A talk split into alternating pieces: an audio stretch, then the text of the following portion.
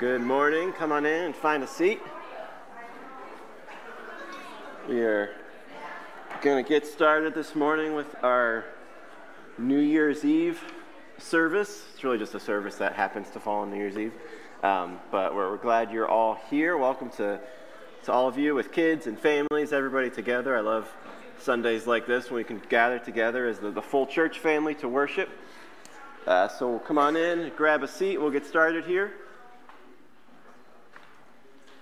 You know, I was, I was looking at the calendar and I realized that uh, the first day of 2023 was a Sunday, and the last day of 2023 is also a Sunday. So we have the privilege of we got to gather together for worship to start the year, and now we get to gather together for worship to close the year. So, so I'm excited to do that with you all. Uh, as we get started, let's, uh, let's just bow our heads in a moment of silent prayer and reflection.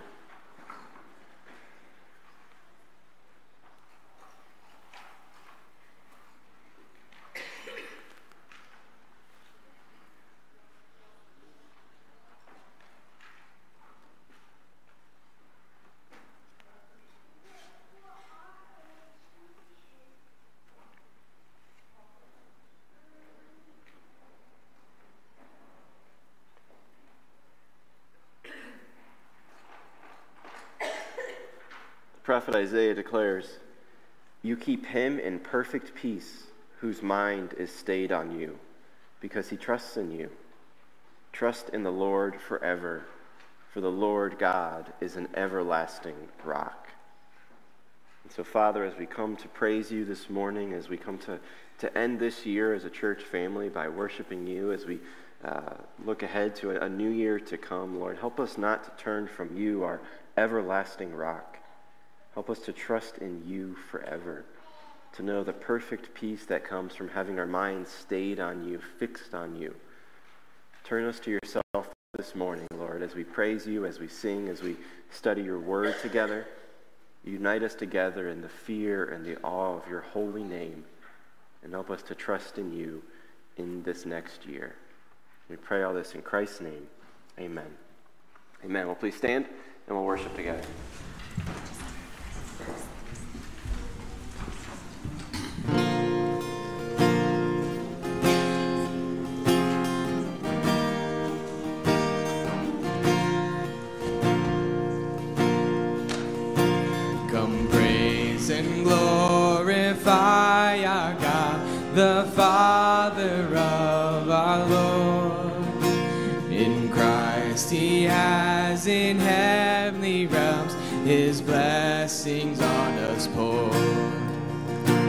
For pure and blameless in his sight, he destined us to be.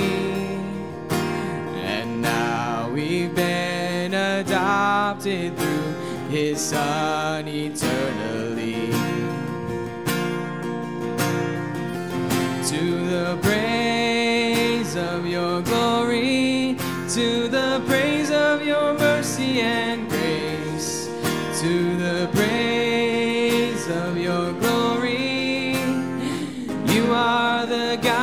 Who saves. Come praise and glorify our God who gives his grace in Christ In him our sins are washed away, redeemed through sacrifice. In Him, God has made known to us the mystery that Christ should be the head of all His purpose to fulfill.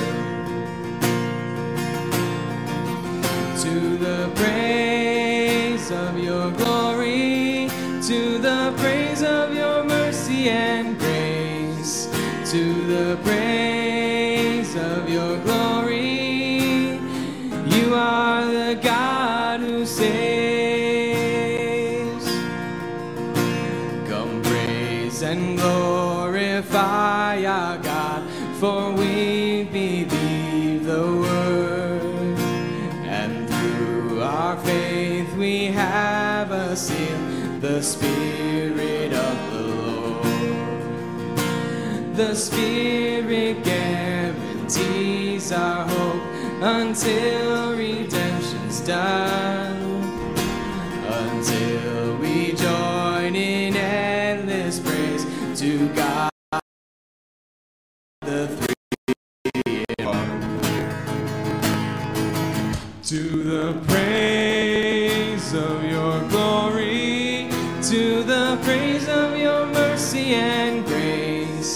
to the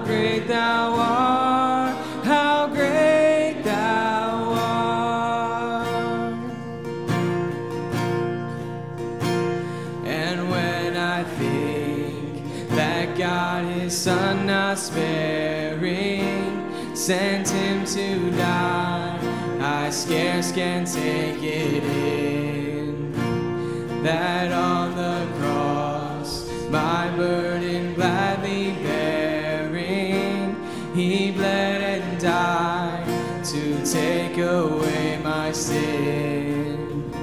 Then sings my soul, my Savior God, to thee.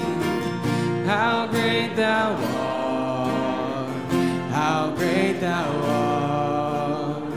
Then sings my soul, my Savior How great thou art, how great thou art. when Christ shall come with shout of acclamation and take me home. What joy shall fill my heart? Then I shall bow in humble adoration and there proclaim, My God, how great thou art. Then sings my soul, my Savior God, to thee. How great thou art, how great thou art. Then sings my soul, my Savior God, to thee. How great thou art, how great thou art. Amen. Please be seated.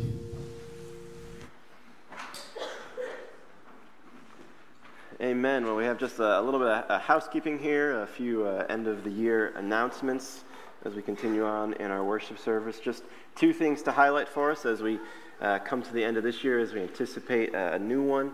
Uh, the, month of, the month of January is going to be an exciting, important time here in the life of our church. So I just want to highlight two things for us. First is uh, we have our annual meeting planned for Sunday, January 28th. This is going to be after the worship service, so that Sunday, the 28th, that last Sunday in January, we'll have our worship service at 10:30. And then afterwards, we'll have our, our annual meeting in here a few minutes afterwards. Now, I say annual meeting, and that sounds like a little dry. It sounds like it's you know a business meeting, and there's there's there's business things we'll be talking about. We'll be talking about the the giving report from 2023. We'll be talking about our two proposals for 2024: a proposal for the budget, our proposal for the reserves. So there'll be some important uh, things like that. That if you're a member or if you're an attender here, you're just interested in those things. It's really important to come and hear from the elders about some of those things. But even more than that, the, the privilege of getting to gather for a meeting like that at the end of January is, is that we get to come together as a church body, as a church family, and we get to reflect on God's goodness and grace to us this past year in, in life and in ministry and how He's grown things and what He's done. And then we also get to talk together about plans and goals for the next year. So this is a really, really important thing to be at in the life of our church, and it's a really joyful thing. It's not a fraught thing. It's not a scary thing like, oh, we're going to vote. Oh, we're going to talk about money. We're going to talk about budgets. What's going to happen? This is a great privilege that we get to have, that we get to get together to celebrate God's faithfulness, to talk about ministry and opportunities we'll have in the new year. We'll get the chance to affirm some, some elders to our elder team. And uh, in light of that, we've been taking nominations this, this past couple months. That nomination period is closed. And based on the, some of the nominations we've got as elders, we've decided to, to look to affirm three uh, spots on that elder team at that meeting in January. So we'll be doing that. And so there's very vital, important things we get to do together as a church, right? The church is, is a group of people in Christ who we get to serve and, and live and worship together. And this meeting is a reminder that the, the, the, joy, the privilege of ministry, it's not just something that I get to do as a pastor or our staff gets to do, our elders get to do. It's something we participate in together. And so, this annual meeting, or you can think about it as a ministry meeting or as a church family meeting, it's going to be a time where we'll gather together on the 28th of January to think about these things, to pray about these things. And so, we want to invite you to be a part of it. We want to invite you to take seriously the opportunity we have to, to join in these things together and uh, to come together as a church family. And, and we know it's, it's a lot to come on a Sunday and to stay afterwards for another meeting, but uh, we're going to provide food, we're going to provide refreshments, and, and, uh, and provide that. So we know that we'll be eating into lunchtime there, but we think it's a really important thing. So if, if you have that Sunday free, especially if you're a member, we encourage you to come. But if you're not a member, you're invited and encouraged to come as well, because again, this is a time we'll be celebrating God's faithfulness. We'll be talking about uh, plans and purposes and ministries for the new year. So that'll be our annual meeting on January 28th. And then, uh, secondly, this morning in, in, the month of January, we are also going to be launching a new uh, class, a new class in the month of January. It's going to be a class with two sessions, and we're just calling this class, it's just going to be called Tough Texts. Tough Texts, right? So this is going to be a class on the tough texts of Scripture.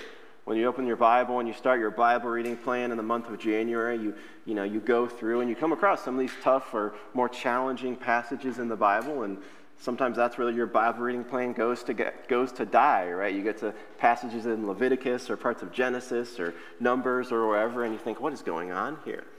And so, what we want to do in the new year is offer a class and, on Wednesday nights and Sunday mornings just to gather together to, to look at some of these tough passages in the Bible because we believe that God's word is sufficient. We believe that God has given us his spirit to help us make sense of his word. And so we can come together and study it, even the, the passages that might seem scary or tricky or challenging.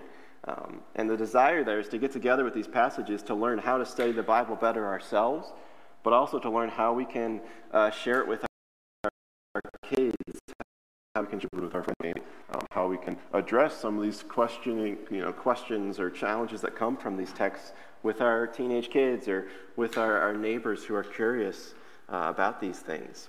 And so we'll be, we'll be launching this class. It'll start uh, Wednesday, uh, January 10th, and Sunday, January 14th. So we'll have two sessions, one on Wednesday nights, one on Sunday mornings. Um, and each week it'll be the same passage, right? So you don't have to go to both. But if Wednesday nights works better for you, you can go to that one. If Sunday mornings works better for you at 9, you can come to that. Um, we'll, be, we'll be discussing it. We want to give people as many opportunities as we can to see that the Bible, there's a way to make sense of some of these challenging passages in Scripture. And that actually, as we study them, we get a greater picture of God's glory and His grace in Christ.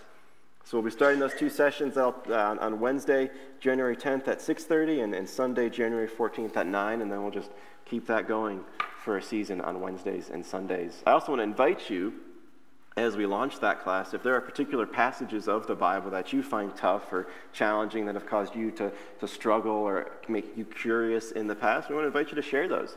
You know, you can go to our website, you can contact us through the website, you can send me an email at cdurbin at weymouthchurch.com, you can look at our bulletin for contact info, and I invite you, if there's a passage of scripture you've always wondered about that you'd like to be added to the, the curriculum for that class, send it to us, and we'd love to address it together. So we want to invite you to help us build out the curriculum for that class with tough texts that you yourself may have been curious about or may have struggled with. So that's the announcements for this morning. Annual meeting, January 28th. Our tough text class starting Wednesday, uh, the 10th, and Sunday, the 14th. Um, there's other things to pay attention to in the bulletin at our website, weymouthchurch.com. Um, but as we consider all these things, as we continue in worship, please join me for a time of prayer together.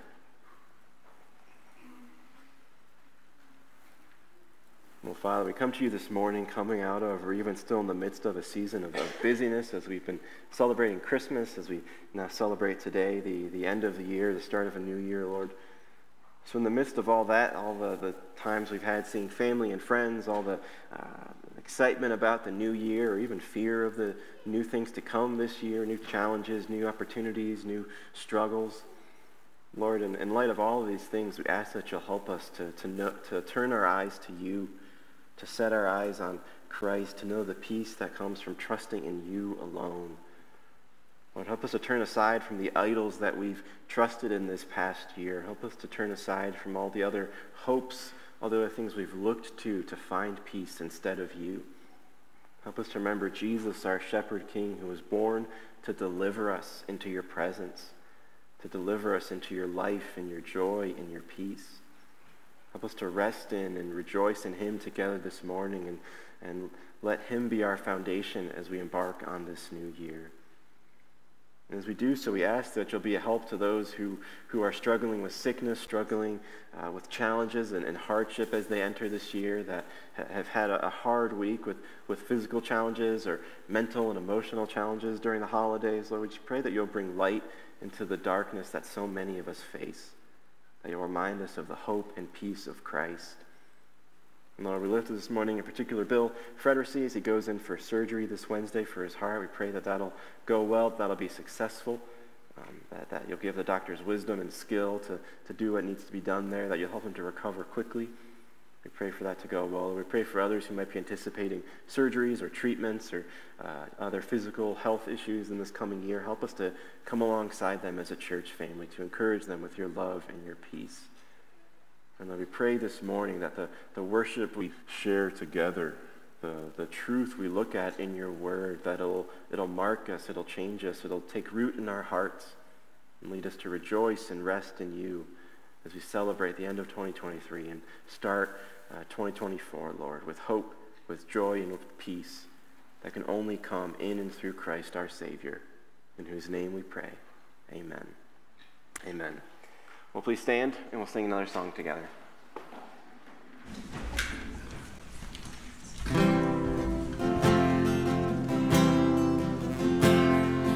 Wonderful, merciful Savior, precious Redeemer and friend, who would have thought that a lamb could rescue the souls of men? Oh, you rescue the souls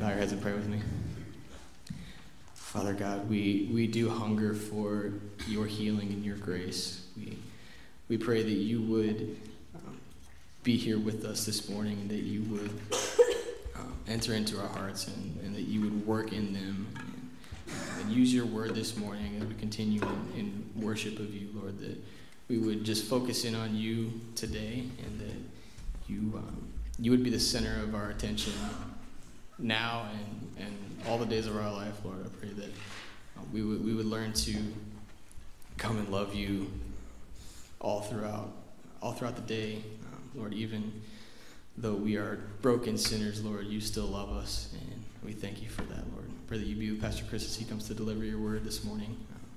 Um, um, pray that you would just um, bring all his preparation into uh, into fruition, Lord. I pray that uh, that we would center our hearts on you here now, Lord. Pray all this in your name. Amen. Thank you, AJ. You may be seated. Thank you all. So, I invite you to turn once again your Bibles to the book of Micah, Micah chapter 5. We are continuing on here in our series in Micah. We uh, read through the first uh, half of chapter 5 last week on Christmas Eve and looked at the promised shepherd king from Bethlehem who was born to deliver his people. And then uh, this morning we'll finish chapter 5. We'll look at verses 7 through 15 here. And we've been going through Micah, who's one of the minor prophets who's preaching to the people of Judah about the judgment, the salvation of God, the hope, and in this promised deliverer. So this has been a great book to spend some time in over, over Christmas now into the new year. We'll, we'll keep going. We'll finish Micah, and then after that, we're going to move, God willing, into the book of First Peter. And we'll, we'll spend the, the, the, first couple months of the year in First Peter talking about uh, what it means to be elect exiles in the world as those who follow Christ. So that's where we're going, God willing, over the next couple weeks and months. But in the morning, in this morning, please uh, follow along as I read for us Micah 5, verses 7 to 15. Then the remnant of Jacob shall be in the midst of many peoples, like dew from the Lord, like showers on the grass, which delay not for a man, nor wait for the children of man. And the remnant of Jacob shall be among the nations, in the midst of many peoples, like a lion among the beasts of the forest, like a young lion among the flocks of sheep, which when it goes through treads down and tears in pieces, and there is none to deliver. Your hands shall be lifted up over your adversaries, and all your enemies shall be cut off. And in that day, declares the Lord, I will cut off your horses from among you, and will destroy your chariots, and I will cut off the cities of your land, and throw down all your strongholds. And I will cut off sorceries from your hand, and you shall have no more tellers of fortunes. And I will cut off your carved images and your pillars from among you and you shall bow down no more to the work of your hands. And I will root out your Asherah and images from among you and destroy your cities. And in anger and wrath I will execute vengeance on the nations that did not obey. Amen. This is God's word. Let's pray together. Father, we thank you for this word. We thank you for this chance to study it together. So help us now to see more clearly who you are, who we are and all that you've done for us in Christ our Savior, in whose name we pray. Amen. Amen. Well, Uh, in the weeks leading up to Christmas, over the past few weeks and months even, uh, it's been a busy season for uh, Amazon trucks and UPS trucks. Right? I don't know if you noticed that. I actually noticed that in my neighborhood. I feel like I saw more Amazon trucks, more UPS trucks in the last couple weeks than I saw the entire year leading up to it. Because that's what happens around Christmas time, right? We see these trucks of, of packages being delivered. We get more mail than any other time during the year. Many of us went online and ordered gifts and, and presents that we hoped would be a blessing to our, our family and friends. And then at Christmas, we got to, to give them, we got to share these delivered blessings with those that we love. And I thought about that this week because Micah 5 here, verses 7 to 15, it's also focused on delivered blessings. But the blessings here in this text are not delivered presents, but delivered people. Because in this passage, Micah, he is sharing God's promise that the remnant, the, the, the, remaining people of Israel who God promises to rescue, even out of exile and judgment, that God is going to one day use them to make them a blessing to the nations. That they will be delivered by God in order to be a blessing to the world. But in order to be this blessing to the nation, God's people first need to be delivered. They need to be delivered. And so, as we study this text, we will find that this deliverance and blessing of this remnant that God promises here, it actually points us to the greater deliverance, to the ultimate blessing that God has worked out in and through Christ. We saw last week how in the first half of this chapter, Micah, he promises the coming of a shepherd king who is going to be born to deliver his people. We saw how Christ is that shepherd king born in Bethlehem to bring God's deliverance, to bring God's blessing to his people. And then this morning, in the second half of the chapter, we see how God's people then are delivered to bless.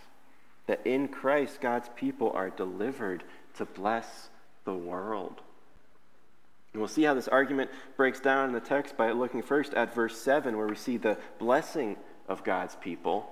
And then at verses 8 to 15, where we see the deliverance of God's people. So look with me at just the, the verse 7 here, this first verse in the section here, where we see the blessing of God's people. Because what's going on is so far in Micah, God has promised judgment and exile on his people for their sin and their idolatry. But he has also promised to them salvation that is going to come, that is going to come for a remnant, for a remaining group of people in Judah who God is going to rescue even out of exile through a shepherd king who is going to come from Bethlehem. In verse 7 here, uh, Micah uses powerful, beautiful imagery to describe what it is going to look like for the world when God's remnant has been rescued, when they have been delivered and restored through this shepherd king. Micah promises that this remnant will, will be in the midst of many peoples, in the midst of people from every nation. They will be like dew from the Lord, they will be like showers on the grass. Now remember here that Micah, he's prophesying in Jerusalem. He's prophesying in the, in the Middle East, in the midst of a desert climate. And so, in that kind of climate, in the midst of that kind of dry environment, dew and rain were a big deal. It was a big deal when you woke up in the morning and there was dew on the ground. It was a big deal when it rained and, and watered your crops in that kind of climate. Dew and rain were a much bigger deal for the people in Jerusalem in Micah's day than they are for us today here in tropical Medina. I forget who told me that. Somebody referred to Medina as tropical Medina, which is kind of true to me because I come from, you know, north on the east side up by the lake. So down here it's like maybe two to three degrees warmer than where I was the last 10 years of my life. So it does feel kind of tropical here, but you know, we're used to rain, we're used to sleet, we're used to these gross, watery, wet weather all the time. But in Jerusalem in Micah's day, dew and rain were actually seen as great blessings from the Lord. Think about people in California in times of droughts, what a blessing rain is to them. That it can come and bring life back to their grass, it can allow their, their vegetation to flourish in a harsh environment. And Micah is saying this is how this redeemed remnant will be to the world. That the people of God, when they are rescued from their exile and their judgment by this shepherd king, they will be a life giving dew to the dry ground of the nations. There will be a shower of sustaining rain upon the grass of the world.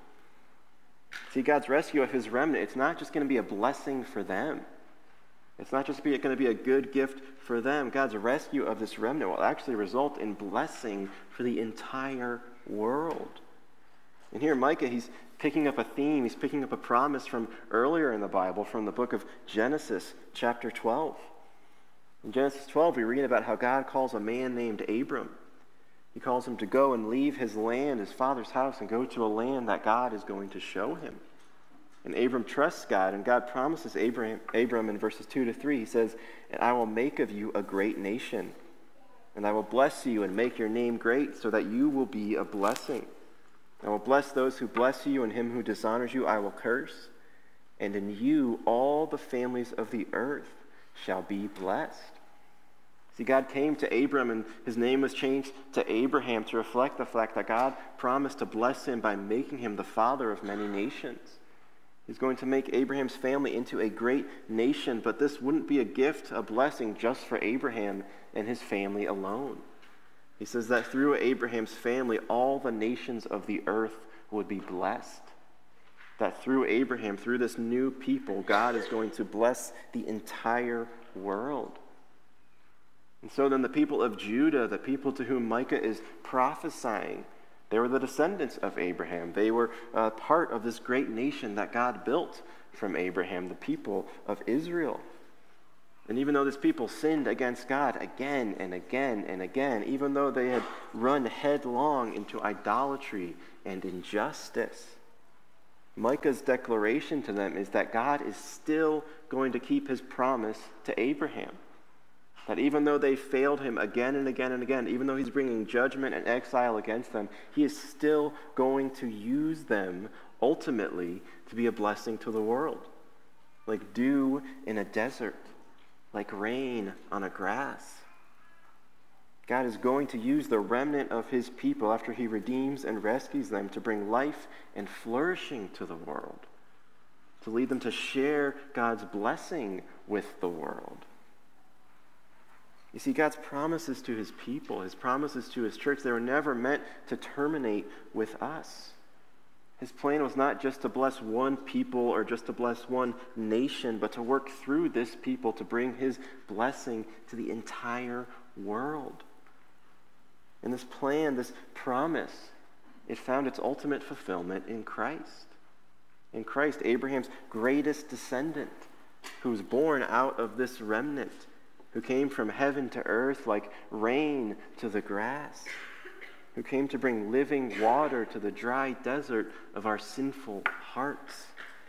He came to create a new people in himself, a new people who would be a blessing to the whole world. But in order to do this, in order to bring this deliverance, in order to bring this blessing, Christ would first have to accomplish it. He'd have to purchase for us this deliverance, purchase this blessing. He would have to deliver us so that we could be a blessing to the world. And this then is what Micah promises for God's people as well. He says that before God's people can be a blessing to the world, we have to be delivered. And specifically, Micah promises that God will make his people a blessing to the world by delivering them both from their enemies and also from their idols. From their enemies and also their idols.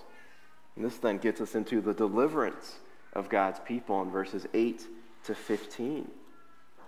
Because once again, Micah, he uses powerful imagery in verse 8, imagery that both parallels and contrasts the imagery that he used in verse 7 of dew and rain. Micah declares that once again, uh, the remnant of God's people, they'll be among the nations. They will be in the midst of many peoples. But they will be in the midst of many peoples like a lion among the beasts of the forest like a young lion among flocks of sheep. And here, Micah, he's using savage imagery of power, of brutality, of conquest. He's describing God's people, this remnant, as an apex predator who are treading down, who are tearing apart the nations that oppose them. And this is quite the contrast from verse 7, where he pictured God's people as, as dew and as rain as a source of blessing for the nations. Here in verse 8, Micah is promising that God's people are actually going to devour the nations, they're going to tear them apart. And so then, how can Micah claim both pictures to be true? How can he put both these images right next to each other in the text? Well, we can make sense of this when we see that verse 7 is focused on the future condition of God's people, but verse 8 speaks to the present condition of God's people in the time of Micah. Verse 7 is about the future condition of God's people, verse 8 is about the present condition of God's people. Because when Micah was making this prophecy, the people of Judah were facing down the nation of Assyria at their border, this powerful foreign empire that was going to attempt to invade them. And so, this nation who had received God's promise to Abraham that he would make them a great nation, they were on the brink of total destruction and annihilation. And so, God promises through Micah that even these powerful nations that are assembled against Judah, even a nation like Assyria, is not strong enough to undo the promises of God. That God is ultimately going to deliver his people from their present enemies. And by doing so, he's going to allow them to ultimately become a blessing even to their enemies. Because by delivering his people from their earthly enemies here, by leading them to conquer their enemies like a lion among the beasts of the forest, God is going to preserve his promise to bless them. And he's ultimately going to bring through this rescued remnant, he's going to bring one who will truly make his people able to be a blessing to the whole world. God is going to work powerfully to deliver his people from the nations so that he can ultimately make his people a blessing to the nations. They're going to be delivered to bless. And so we see here that there is no nation so powerful, no enemy so mighty, no hardship so great that it can defeat the promises of God for his people. Whatever you're facing today, whatever challenges or fears or struggles this new year might bring, whatever it has in store for us, we can find comfort, we can find confidence, we can find hope and peace in the fact that God will always be faithful to his promises. Even when our circumstances look like the complete opposite, even when our own failures seem to undo everything God has promised for us. God is going to work in amazing, surprising ways to fulfill his faithful promises for his people. And we know this ultimately because not even the forces of sin and death were enough to keep God from bringing us ultimate deliverance and blessing in Christ. Not even the grave was strong enough to undo the plan and purposes of God. Think about that. Think about the things that you're facing. Think about the worst things you could possibly face. Think about the grave. And remember that Christ has experienced that. He experienced suffering and humiliation and pain to a magnitude we can never understand. He went into the grave. He died on the cross in our place to pay the price for our deliverance so that in him we can receive the blessing and the deliverance that, that we don't deserve. He went into the grave, but then he rose again. He came back to life in victory over sin and death. Not even the grave, not even sin and death were enough to stop the plans and the promises of God because Jesus rose again.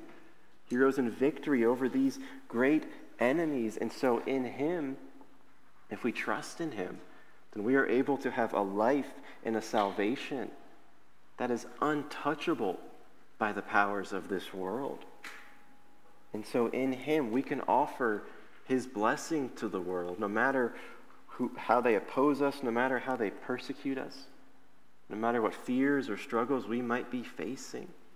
We have an unshakable hope. We have an unshakable victory in the risen Christ. We have the ultimate example, the ultimate revelation of how God is always faithful to keep his promises that nothing can stand against them.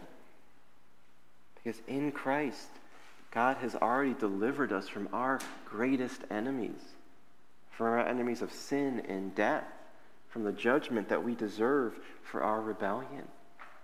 So if we trust in Christ, if we trust in the Lion of Judah, who has conquered these enemies, then we can rest in the fact that our deliverance is secure. There's nothing we can do to lose it. There's nothing that this world can do to take it away from us. And so we can share this hope, we can share this blessing with others, regardless of our circumstances, regardless of our fears. If we are in Christ, then there is no external enemy that can hold us back. There's no external enemy that can undo the deliverance and the blessing that we receive, that we share in Christ. The only things that could hold us back are the internal enemies, the idols of our hearts. But guess what? Christ has made a way for us to be delivered from those internal enemies as well. And that's what Micah is pointing to here in verses 10 to 15. Because not only do God's people need to be delivered from our earthly enemies, we also need to be delivered from our earthly idols. After promising that he's going to make his people victorious over their enemies like a lion among beasts, God also goes on to promise that he himself is going to viciously deal with the idols of his people. He promises to cut off their horses and their chariots. He promises to, to cut off their cities, to destroy their strongholds.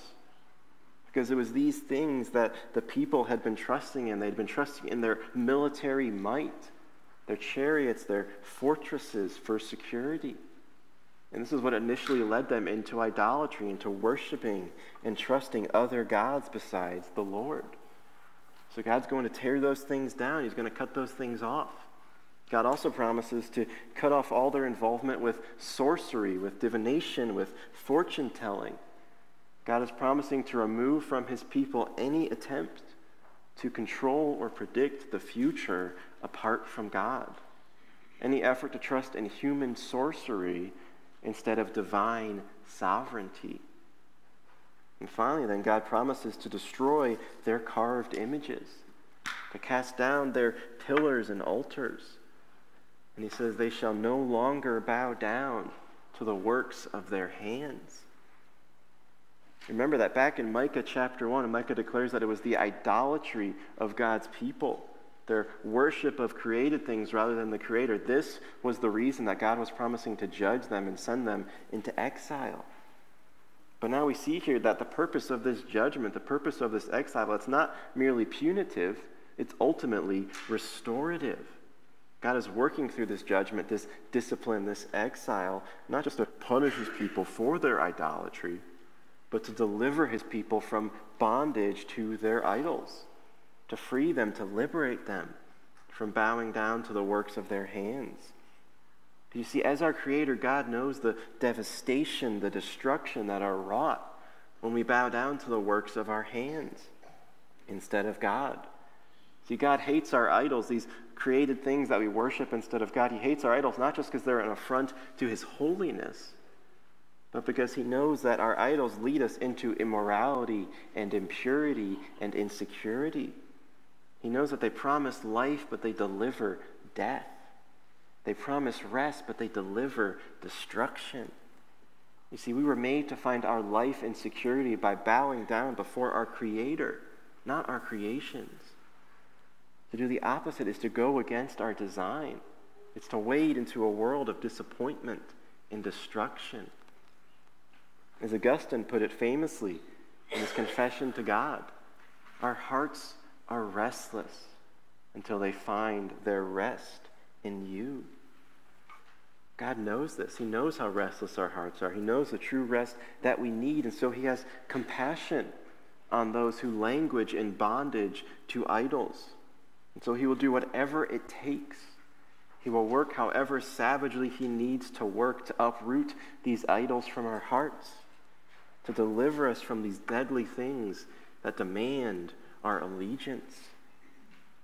Like a loving father who disciplines his child when they run into the street, so too God will discipline his children, his people, will deal even savagely with them if it means turning our hearts away from the, the idols that lead us into death and destruction. And so God promises not just to deliver his people from their external enemies, but also to deliver his people from their internal idols. He doesn't just work to remove these idols from us. He also works, he's worked out a plan to replace these idols in our hearts to replace them, to bring us back to the true worship of Him alone. And He did this by sending His own Son into the world. His own Son, who is the, His perfect image, the image of the invisible God, who came into the world to show us the glory and the security that are found in God alone.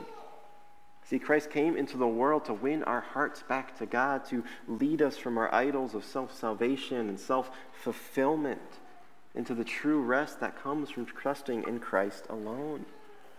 And Jesus accomplished this deliverance by going to the cross, where he paid the full price, where he bore the vicious judgment of God that we deserve for our idolatry. And then he rose again so that in him we can find true rest. We can find true deliverance and salvation. We can find the true peace, the true life we were made for that comes not from trusting in ourselves or something in the world, but comes from trusting and worshiping God alone. And it is only when we find this rest, it is only when we find this deliverance in Christ from our enemies of sin and death, from the idols that lead us into destruction. It's only when we find this through faith that we can truly then become a blessing to the world. It is only in Christ that we, his church, can truly be like dew upon the desert of the nations, can be like showers of rain upon the thirsty grass of the world. And so let me then conclude this morning with three questions for us. With three questions for us as we uh, end one year and begin another. Three questions to reflect on. First, have you been delivered in Christ from your ultimate enemies? Have you been delivered in Christ from your ultimate enemies, from sin and death? Do you even see, see your own sin as your ultimate enemy? Or do you see some other person or some other nation or some other philosophy or cultural movement as your ultimate enemy? Do you know who your true enemy is? And if so, how have you sought victory against that enemy? Are you trying to defeat sin and death with your own efforts, with your own social status or reputation, with your own religious observant, observance or moral achievements? Or are you trying to numb yourself to the reality of sin and death? Trying to numb yourself with entertainment or possessions or shallow affirmation from others? How are you trying to seek victory? Because the only way that we can find true deliverance from our ultimate enemies of sin and death and judgment is by trusting in the one who swallowed up our ultimate judgment, our ultimate death for sin in himself, and then rose again in victory over these enemies, to conquer them like a lion among beasts in the forest. So, have you placed your ultimate trust in the risen Christ, in our ultimate victorious King? the one who comes to bring us the true rest, the true salvation that we need? Has your heart come to rest in Him alone? Are you trusting something else, someone else, for your salvation, for your victory, to deliver you? Have you found this deliverance in Christ from your deadly enemies? But secondly, are you being delivered in Christ from your destructive idols? Are you being delivered in Christ from your destructive idols? What are the idols that need to be replaced in your heart? What are the things that your heart is resting in for ultimate security and life? Are they personal idols, like family and friends, or money or possessions? Are they political idols or cultural idols? Or even, are they church idols? Are they the, the programs, the preferences, the traditions, the comforts that you unintentionally make ultimate in church, even over Christ Himself, that cause and create division in the church, And we should be united ultimately in our true worship of Christ alone. What are the idols that need to be replaced in your own heart? Because these idols, they may be really good things, like friends and family. Those are really good things. But these things cannot bring us the true deliverance, the true blessing that we need. They're not worthy of our ultimate worship. They can't satisfy our restless hearts because they weren't made to bear that weight. It's unfair to put that weight on them. So, have you turned from these idols to the, the true, perfect image of God, to Christ Himself, the Son of God, who paid the price for our idolatry? who rose us again to restore us to true worship of God, true communion and relationship with the Father. Because in Christ alone is the rest that our restless hearts are longing for. So, have you found deliverance in Christ from your destructive idols? And finally, thirdly, if you have found this deliverance in Christ, if you've been delivered by faith in Christ, then how are you blessing the world? How are you blessing the world? Because this deliverance, this blessing that God has worked, that He's brought us in Christ, this blessing was not meant, it's not meant to terminate with us. It's not meant to end with us. See, God's plan, His ultimate plan, is not just to bring us salvation in Christ so that we can have nice and comfortable and happy feelings about going to heaven when we die. He hasn't brought us this deliverance in Christ just so that we can consume pleasant programs for ourselves at church. No, God brought us this deliverance and blessing in Christ so that we can reflect His glory to the nations. So we can reflect His glory to the nations, to the world. So we can proclaim to the world through our words, through our actions, the beauty, the glory, the magnificence, the wonder None of our church building, none of our programs, none of our political beliefs, none of our relationships, none of our, our good character qualities, but the glory and beauty and wonder of Christ alone. He is the one we are called to reflect to the world. It is His blessing we are called to bring to the world. A blessing that's not meant to end with us, but is to go through us like a river of living water to a dead and dying world. God brought us this deliverance so that we could point people to Christ. And so we have to ask what does the world think when they see the church today? What does the world think when they see the church, when they see Weymouth Community Church or the church in general? What do they think? Do they see us as, as moralistic and hypocritical? Do they see us as trying to earn or achieve salvation on our own? Do they see us as consumed with social or cultural or political idols? Do they see us as a backwards relic from a time now past? Or do they see us as dew in the desert, as rain upon parched grass, as a source of life and flourishing and blessing? How are we as a church bringing the blessing of Christ to our neighborhoods, to our schools, to our workplaces, to our families? How are we sharing with others the deliverance and the blessing that we have in Christ. Because in Christ, we were not delivered to be comfortable. In Christ, we are not delivered to merely consume. In Christ, we are delivered to bless. So let us embark on this new year rejoicing and resting in the deliverance and the blessing that we have in Christ. And let us give everything we have to take this living water to a dry and desperate world. So let's pray together.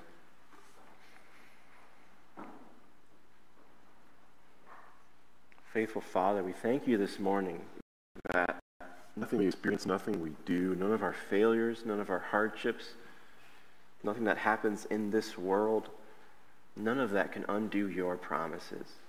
None of that can undo or defeat your faithfulness that you have already accomplished perfect deliverance in Christ. That you have already, already poured out the ultimate blessing that we need and have given us a way to receive that blessing and experience that blessing now and then ultimately for eternity. Lord, so give us the stability, give us the strength, give us the peace that comes from setting our hearts and mind on Christ, on this hope, this blessing we have in Christ. Help us not to fear uh, the enemies that we might face in this world. Help us to see the true enemies of sin and death. Help us to see how you've given us the victory in Christ. And so turn our hearts away from the idols that would consume us, the idols that call out to us. Help us to trust and find rest in Christ alone. And help us to share this blessing, this deliverance with the world for your glory, for their good, for the sake of your kingdom. In Christ's name, amen. Amen. Well, we'll finish by uh, standing and singing one final song together.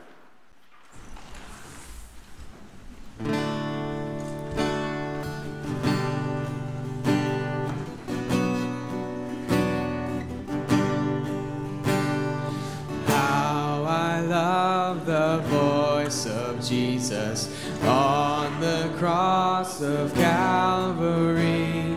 He declares his work is finished.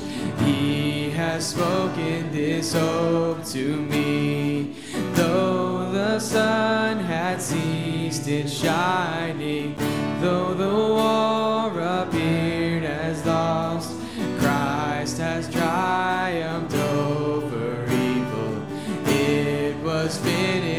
finished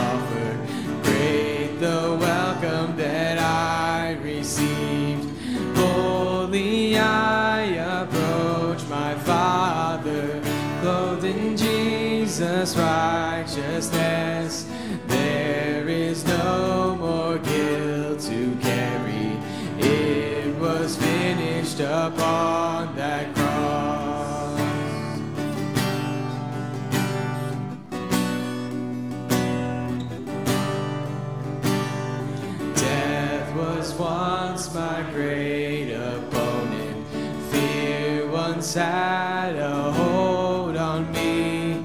But the Son who died to save us rose that we would be free indeed.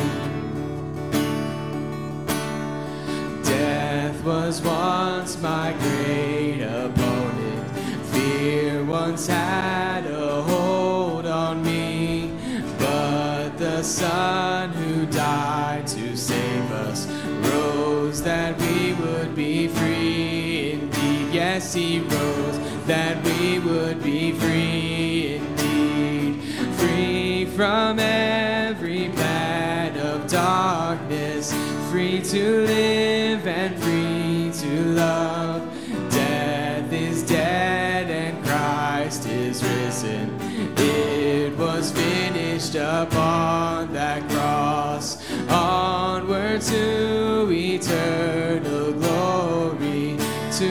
my Savior and my God. I rejoice in Jesus' victory. It was finished upon that cross. It was finished upon that cross. It was finished upon